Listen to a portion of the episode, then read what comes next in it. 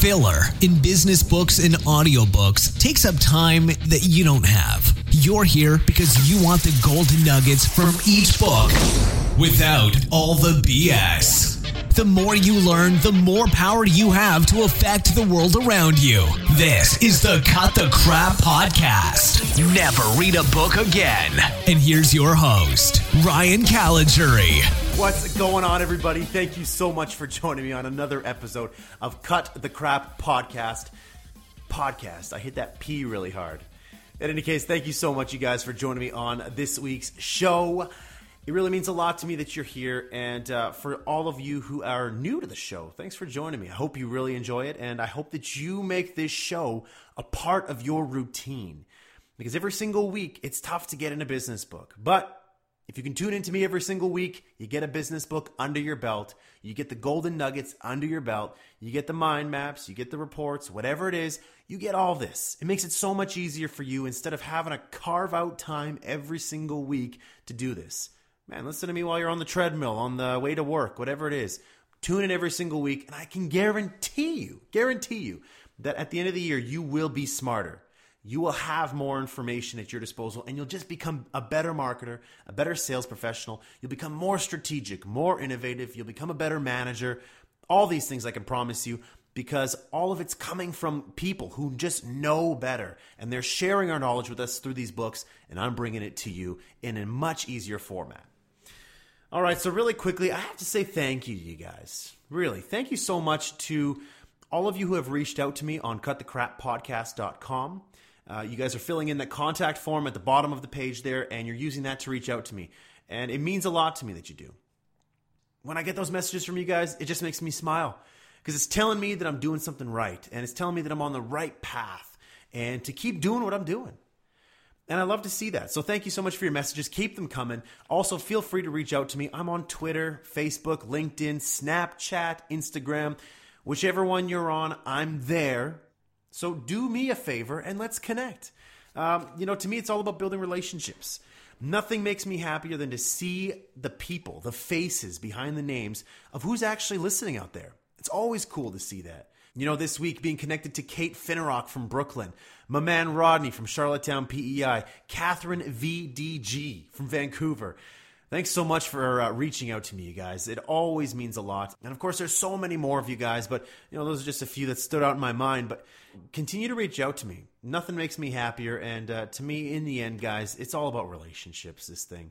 Um, you know, if I can continue bringing you guys great content on a regular basis and build a relationship with you, I'm laughing. I mean, I'm, I'm having even more fun then. So thanks so much, guys. Keep it up and um, continue giving me feedback. Let me know what you guys think. Uh, oh, one more thing before we actually move into the podcast the mind maps. So every single week, I'm getting messages from you guys asking for the mind maps to the uh, previous episodes. Completely agree with you. Uh, 100% on board.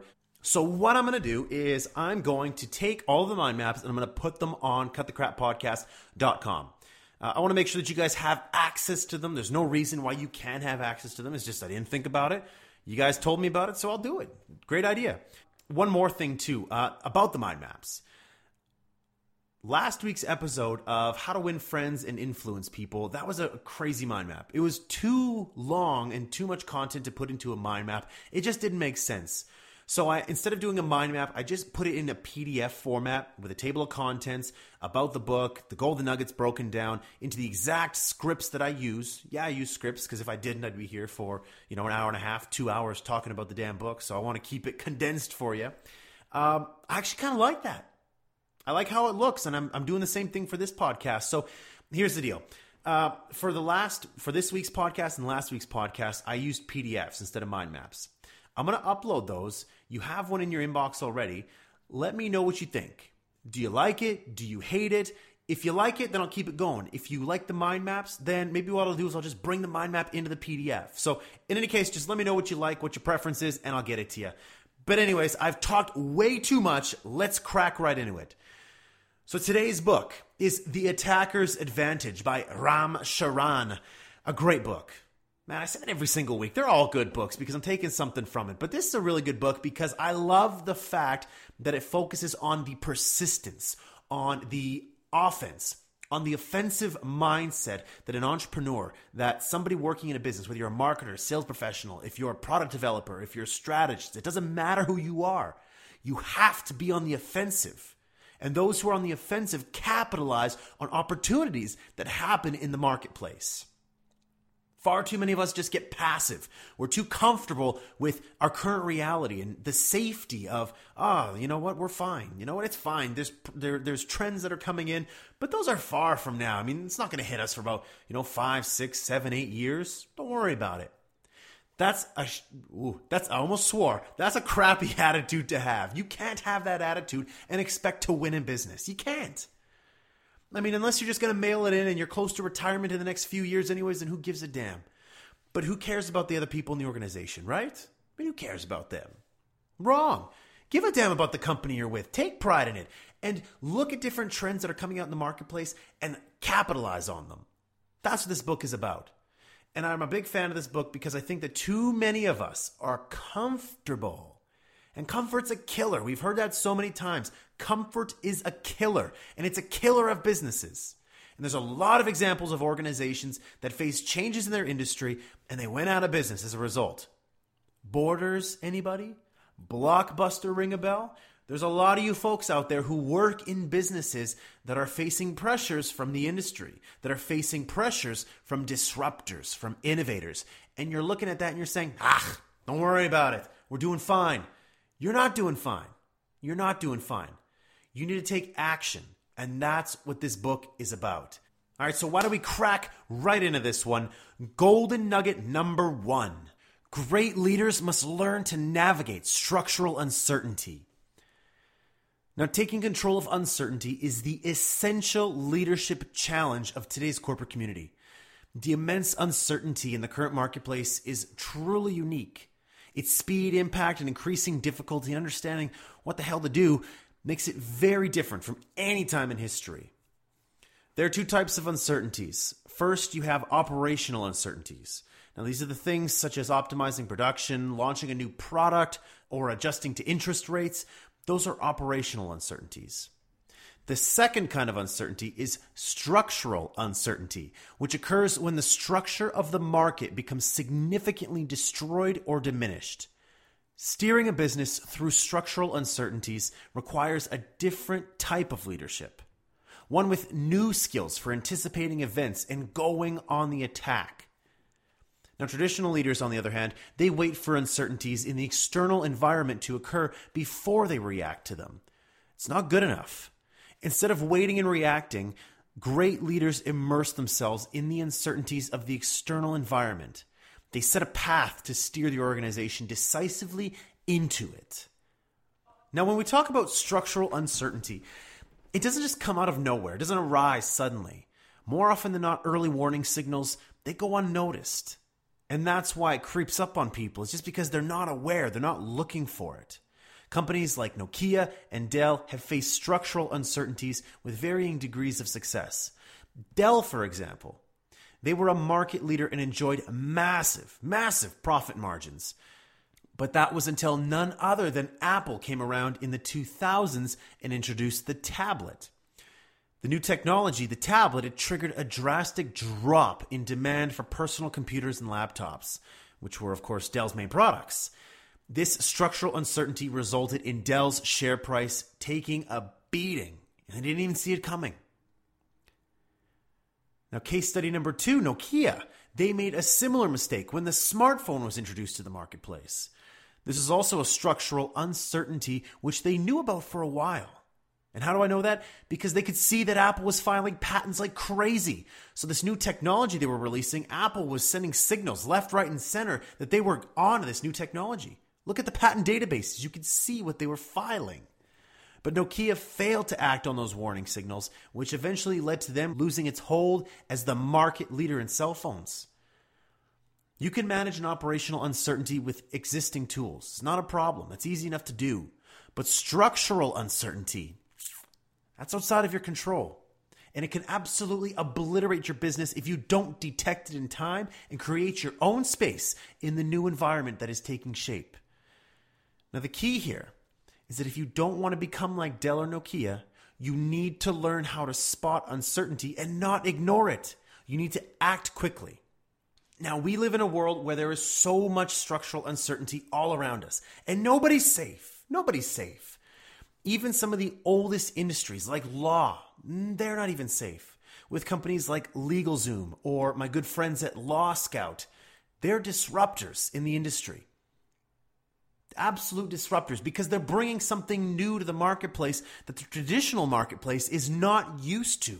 And the traditional marketplace says, ah, don't worry about them. But the chances of them taking over us, very rare. Yeah, that's what everybody thought. That's what Blockbuster thought when Netflix was coming in. That's what Dell thought when Apple was coming in. That's exactly what Nokia thought when Apple and Blackberry and Android were coming in. And look what happened. All you need is to have one of these individuals come up with an idea. Then all of a sudden you have a slew of other individuals who come on top of that and they say, wow, what a great idea. How come I didn't think about that? And all of a sudden you have one, two, three, four, five, six, seven, eight, nine, ten LegalZooms. You have 20 law scouts. And all of a sudden, what's happening traditional law? It's changing in the blink of an eye. And at one point, they said, oh, it's never going to happen. But as momentum builds and as that snowball starts to pick up momentum and goes down that hill, it gets bigger and bigger until all of a sudden you realize, holy crap, we're behind the eight ball here. It's going to happen, especially in professional services. It happened to software developers where everything was custom, and then all of a sudden, software as a service came along. The cloud came along. Boom. Look what happens. No more big projects, no more big whales. Doesn't exist anymore. Anyways, the key takeaway here again is you have to be on the lookout for structural uncertainties. Look at trends that are happening in your marketplace and look to exploit them. Again, remember the name of this book, The Attacker's Advantage. You can't sit down and be passive. You have to look at what the reality is, the current reality, stare it in the face, and attack the truth. What do you need to do to survive as an organization? Golden nugget number two use perceptual acuity to stay ahead and create innovations. Someone that responds to early developments and change in their industry and does something about it before a major shift occurs, those people are called catalysts. Now, catalysts have the ability to identify patterns in confusing sets of circumstances to see how and why industry wide change might occur. This is called perceptual acuity. So the question is how do catalysts use perceptual acuity to their advantage? First, they start by identifying what's called seeds, like an apple seed. Seeds are things that have the potential to grow and flourish into something truly innovative. If you're looking for seeds, patents are highly underrated. Highly underrated. When people are coming up with new ideas for innovations, they just sort of sit there in their own mind and they brainstorm and they say, ah, how do I come up with something? Naturally, that's what we all do. However, using patent databases like google.com slash patents, you have access to all patents that have been created. And it's all at your fingertips. Go on there and just like you would on a Google search, type in keywords for your industry and see what patents exist. Get familiar with that search engine. I don't mean Google, but I mean Google patents. Get comfortable with that. And you'll see different types of patents that may or may not apply to you and your company. But use that as a starting point. Use that as a seed to build upon. Now, if you're a catalyst, and remember, a catalyst is someone who spots early developments and changes in their industry and does something about it before a shift happens. So if you're a catalyst, Catalysts are forward thinking enough to spot those sorts of innovations and build on them to create their own future and their own success. Let's tell you a little story about an individual named Paul Breedlove. Paul Breedlove is a catalyst. He rediscovered a speech recognition technology that was invented in the 1960s, which won awards but eventually faded away.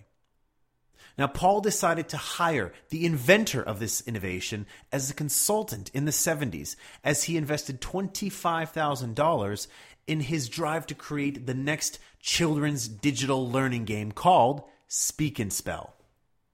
So, what happened?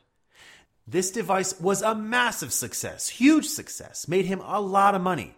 But it's interesting to note that he would have never gotten to that point. He would never be successful. He would have never created Speak and Spell if it weren't for the original seed technology that the inventor created, that Paul Breedlove found. We all have that opportunity at our disposal. We all do. And there's people out there who are buying up patents left and right because they see potential opportunities in the future. You can be that person as well too. There's nothing that's holding you back from that. It's very easy to do. You just have to search and you have to have the perceptual acuity to see things and say, hey, you know what? We might be able to leverage this in our industry to solve problem XYZ. And the customer for this would be this person here. Oh, all of a sudden, if you're able to piece these things together, you might have something here. So contact the inventor and tell them that you're interested in buying their innovation. Because oftentimes I'll tell you, these patents, they're easy to buy. Some people, they might be sitting there dormant for years, for decades, and they might not have any use for it. But because they're an inventor, they're always coming up with new inventions. They don't care about that one anymore. That has no use. Ah, but they don't have the vision that you do. Okay, so if you're a product developer or if you are an entrepreneur, if you're somebody forward thinking enough, you want to take advantage of that, patents, they're a great way. They're a great way to do that. Now, seeds that come in the form of patents, they're easier to find and identify. But catalysts with a high degree of perceptual acuity can find seeds in the rarest of places. For example, in bringing together two unrelated industries. This is something that a well known gentleman named Ted Turner did. Turner was a brilliant catalyst who saw seed potential in two unrelated technologies satellites and television. Before Turner, satellites were used just to transmit data to research centers, and TV cable networks, they were just emerging. So Turner saw a seed in the potential merger of these two technologies, creating the first nationwide television broadcast system. And the rest is history. Now, the big takeaway here innovation, it's best done by finding seeds from patents, unrelated industries, or future trends and piecing them together to create a brand new product or a brand new offer. Patent databases, you guys. Here's a big golden nugget for you. Definitely go to google.com slash patents and just start searching. Start getting familiar with it. I'll be honest with you, you won't be comfortable with it at first. It's going to be tough for you to get your head around it. However, if you're the type of person that's looking to build new products, this is a great place to start. Golden nugget number three how to increase perceptual acuity. So, last golden nugget, I have you intrigued with this powerful force called perceptual acuity. But you might be sitting there thinking to yourself, listen, I mean, it sounds cool, it sounds great, I don't think I have it. And if I do, how do I increase my perceptual acuity? Well, I'll give you three ways to increase your seed spotting ability. First, Start by testing your perceptual acuity by speaking with people from other industries who deal with challenges that are different from the ones you deal with on a regular basis. Now, this is something that my mentor, Jay Abraham, he's a marketing genius. Uh, he taught me this many, many years ago. He always said that people in different industries, they face different problems than we do. They deal with things differently than we do. They market differently. They sell differently. They create offers differently. And by opening up our minds, these different solutions, strategies, and trends, it stimulates our mind and it allows us to see patterns and innovate, come up with solutions far better than if we just stayed in our own industry, if we just stayed in our own bubble. Jay Abraham, he's a brilliant innovator and a brilliant marketer. And the reason for that is because he touches so many different industries. So start by taking somebody out for coffee. Honestly, it's just that simple. Go in the the um, your Chamber of Commerce directory or go on LinkedIn and find somebody who works in an industry that's different than yours, and ask them questions. Ask them what kind of problems do you face on a regular basis. How do you solve those problems? How do you market? How do you sell? Who's leading in your industry and why are they winning? And start piecing things together. The more you learn, the better off you'll be. The second way to increase your perceptual acuity and no surprise here to me, and I hope no surprise to you, become a voracious reader. Reading is a great way to gather knowledge you need to strengthen your perceptual acuity. Let's take Warren Buffett, for example. It's very well documented that Warren Buffett reads more than 500 transcripts of investor calls every single year. This information allows him to make insightful decisions across industries when it comes to his investments. And obviously, there's no question that Warren Buffett is a genius and he's very good at what he does, arguably one of the best in the world at investing. And why? Because he reads so damn much. And obviously, guys, not a cheap plug here, but you're listening to this, so you already know. Subscribing to the podcast is a great way to increase, to strengthen your perceptual acuity because you're getting different information from a new book, from a new author, from a new expert every single week. I mean, that by itself is bringing new knowledge to you. That will increase your perceptual acuity.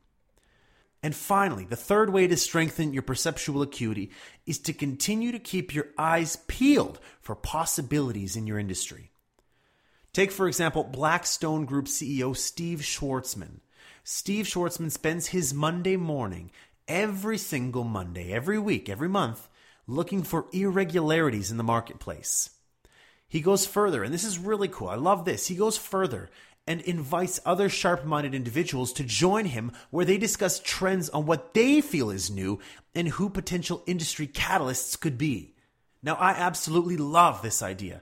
There is a lot of value a lot of value in bringing people together and sharing different ideas, bringing out different thoughts. But again, just don't bring any random person there. Bring some of the sharpest people, bring other catalysts into this group with you.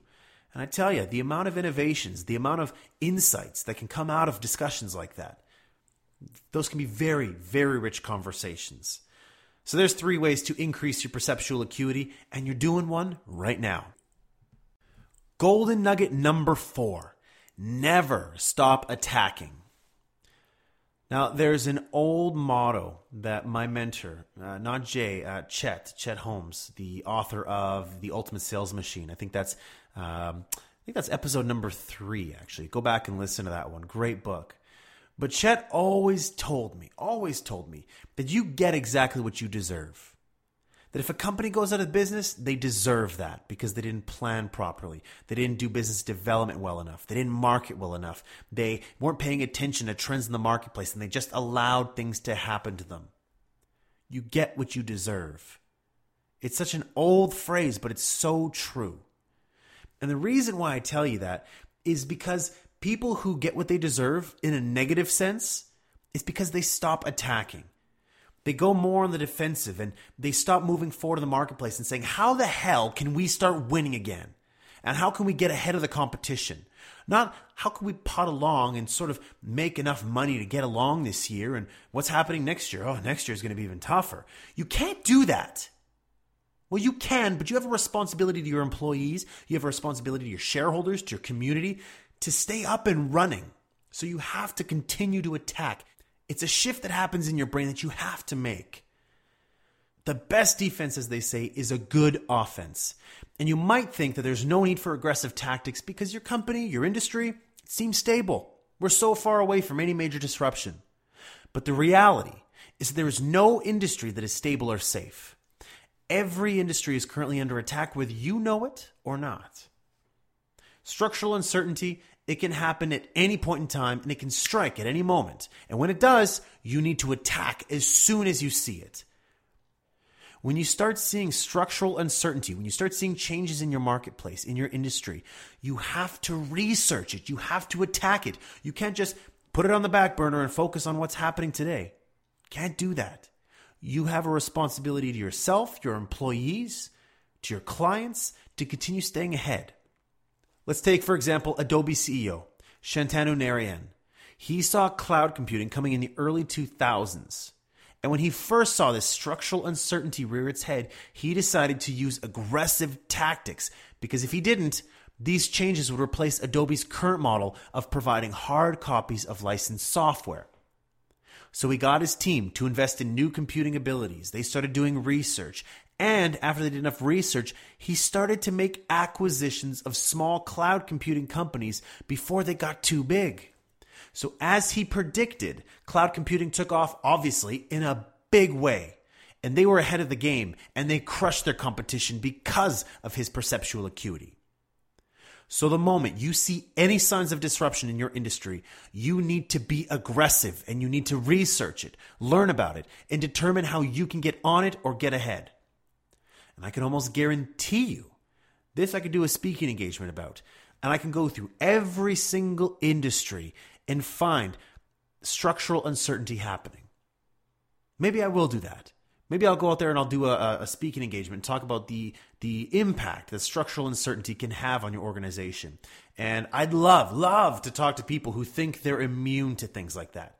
Because man, oh man, there are a lot of case studies of companies that thought the exact same thing and eventually went the way of the dinosaurs because of that. Golden nugget number five you need to make decisions faster. Now, obviously, this book is all about being on the attack. If you are slow to make decisions, you're not attacking, you're in a passive state. So you need to be able to learn how to make decisions faster to keep up your momentum, to be able to maintain that attack, that forward attack, attack, attack. The challenge is in most companies, there is such a slow processing of information on the way to making a decision. So your challenge is removing those long drawn out processes for making decisions, which will make your organization more agile or more steerable. So, a way to do that, the author suggests JPS, Joint Practice Sessions. Joint practice sessions operate on the premise that when information is transparent to everyone, people can form a common view of the total picture. As a result, people will be more willing and better equipped to make trade offs and come up with solutions. It energizes people, it engages people, decisions get made faster, the organization gets results, it's all good. The challenge with this, though, and in this chapter that I didn't really like, and, and the author really didn't touch on, and I don't know if it's because he doesn't have experience in this area or not. And I'm not bashing him. I mean, the book's great, and I, the the the idea of a JPS is amazing. The challenge with that, though, is for an organization to implement this themselves. It's I don't want to say it's impossible because nothing's impossible, but this is really tough. Because picture this. Uh, for a JPS to work, you need to include all the critical people in your organization. So you might include all the department heads, all the VPs, all the C suite, whoever it is, the managers. Um, you need to include all of them in on these meetings. So what does that mean? You know, does that mean, okay, we're going to have this meeting, it's going to be 30 people? 30 is too big. It's too big. And when you get all these people together, they all come to the table with uh, biases. There's politics. There's people who don't like each other. These things just turn into a big mess. And who facilitates this thing? You can't have somebody in the organization actually facilitate this um, without facilitation experience. You need to be able to take yourself out of this and be able to um, deal with conflicts. You need to be able to pull ideas out of people who are too quiet. You need to be able to read the room, read body language. If you don't have experience doing that, you can't run a JPS session. It's too difficult. It'll be a disaster. And so that's one of the things where I think this author really didn't touch on. But I'll touch on that now because I have experience in that area. I'm not saying I'm a hero that oh I'm so great. I mean I'm not a great facilitator. I, do I do good work when it comes to facilitation, but I would say I'm far from a great facilitator. There's great facilitators out there. But when I worked with innovation teams, what we did was again, we had a challenge or we had an opportunity. So it was up to us on the team to come up with an idea to that problem. So I would help them come up with ideas to the different problems or solutions they were having. And as they came up with those solutions, at the very end, we came up with one. Well, we didn't come up with one, we settled on one. And we decided this is the one that we're going to run forward with. Great. So once we did that, everybody on the team, all the pessimists, all the skeptics, this was their opportunity to shine because now that we had our our idea, it was their opportunity to kick it down and say it's not going to work because of X or Y or Z. You know, we don't have enough money, we don't have the talent. Uh, something like this already exists, or we can't build that because of this or this, this. Great what we did was we took down all of those suggestions, every single one of those, and it was our job on a weekly basis to learn more about those um, those barriers. And as a result of learning more about those barriers, we would figure out if those barriers had merit, and if they did have merit and we could not get around them, it killed our idea. Fail fast, fail cheap. Now, if we were able to get around those barriers, then great. And that was oftentimes what happened. We were able to get around those barriers and we were able to create a brand new solution or come up with a new idea to a problem or a challenge in 12 weeks or less. Every single time, 12 weeks or less. To come up with a new innovation for an organization, it takes pff, most organizations, it'll probably take them months and months and months without a JPS. There's true value in joint practice sessions, true value in joint practice sessions, because once you bring a team together, and by the way, these teams weren't that big. They were about six to eight people. They were from diverse groups in the organization. We had somebody from finance, somebody from sales, somebody from marketing, and I helped them uncover things about the solution they may not have known. But if they had done this on their own, without a facilitator, it would be extremely difficult. So, the idea of a joint practice session is an incredibly powerful tool, an incredibly powerful tool. When you bring everybody together on your organization, you have a facilitator there who's going to help facilitate sessions, and it's this team's job to come up with challenges, and you have a deadline as well too. You have to be out of here in 10 to 12 weeks. You can make some really big decisions really really quickly. And that is a game changer because a lot of organizations move too slowly. All right, for the final golden nugget, golden nugget number six balance innovation with business as usual. A leader must maintain a company's existing business while simultaneously planning to go on the offensive. They have to be masters at steering the company on two tracks. Now, this is easier said than done, as most things are, but you have to be able to manage running an innovation project, coming up with a new product, a new service, or a new offer while running your business. It's difficult, but the author gives us four ways to make it easier. The first way, setting short-term milestones. So these milestones, they don't have to be quantitative, but they must be specific and paint a picture of where the organization wants to go. Number 2, keeping the new path in focus. Great leaders need to track the short term milestones just as closely as they would with costs or margins. They also have to be very quick at making quick decisions and taking quick actions when something deviates from the plan. Number three, financial resilience. An agile, steerable company has a greater capacity to withstand the shock if something unexpected strikes. Maintaining liquidity in a new venture requires strong management. So, obviously, if you are investing in a new innovation project, that's going to pull people away, especially if you don't have people to work on that project. It's going to take money, it's going to take resources to put time into that. So, if you are bleeding from all sides of your organization, it's going to be really, really tough for you to be able to focus on innovation while running the business at the same time. This is especially true for service based companies where the billable hour is the end all be all. And if you have to pull people from being billable to working on non billable work, that's a tough thing to do. It's a very tough thing to do. So you have to be able to be financially resilient to do that. The fourth and final piece keeping others involved.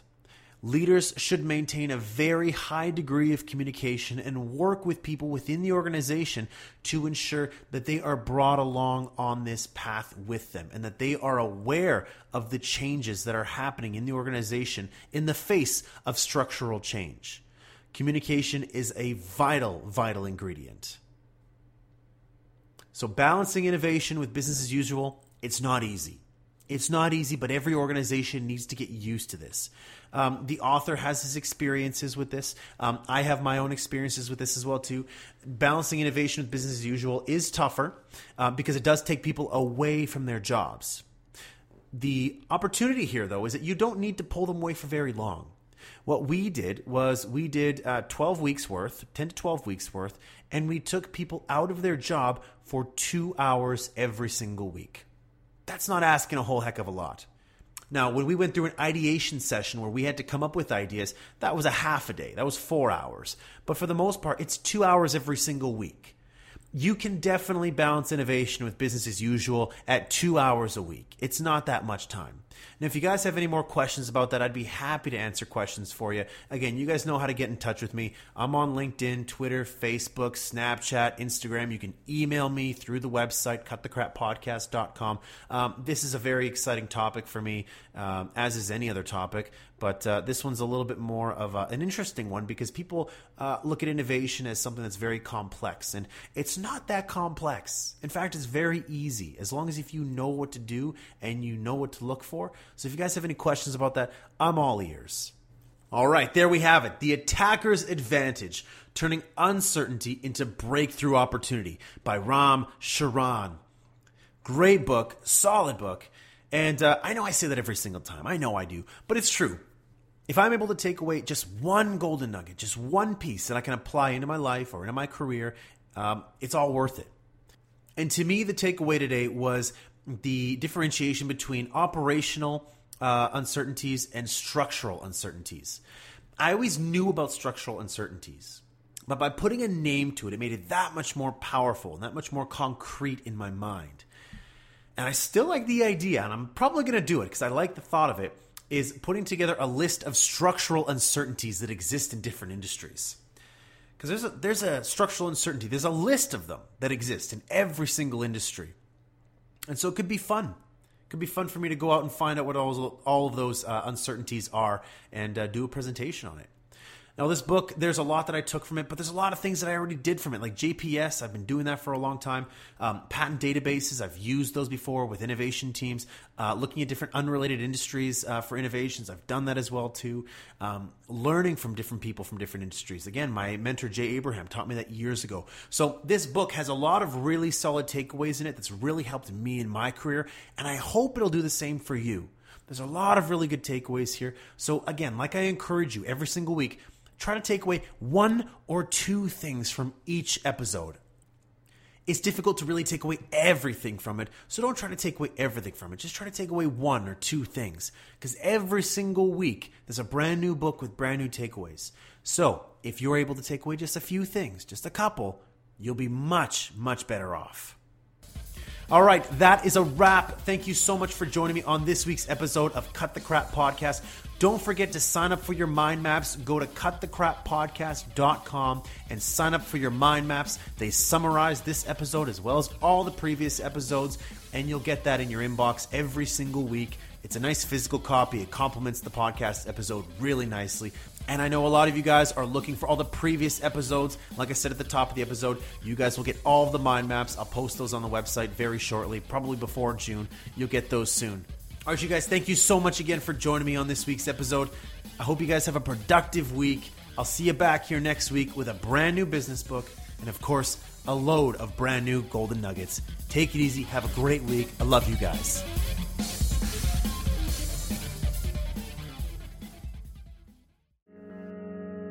If you only have 24 hours in a day, your success is dependent upon how you use the 24.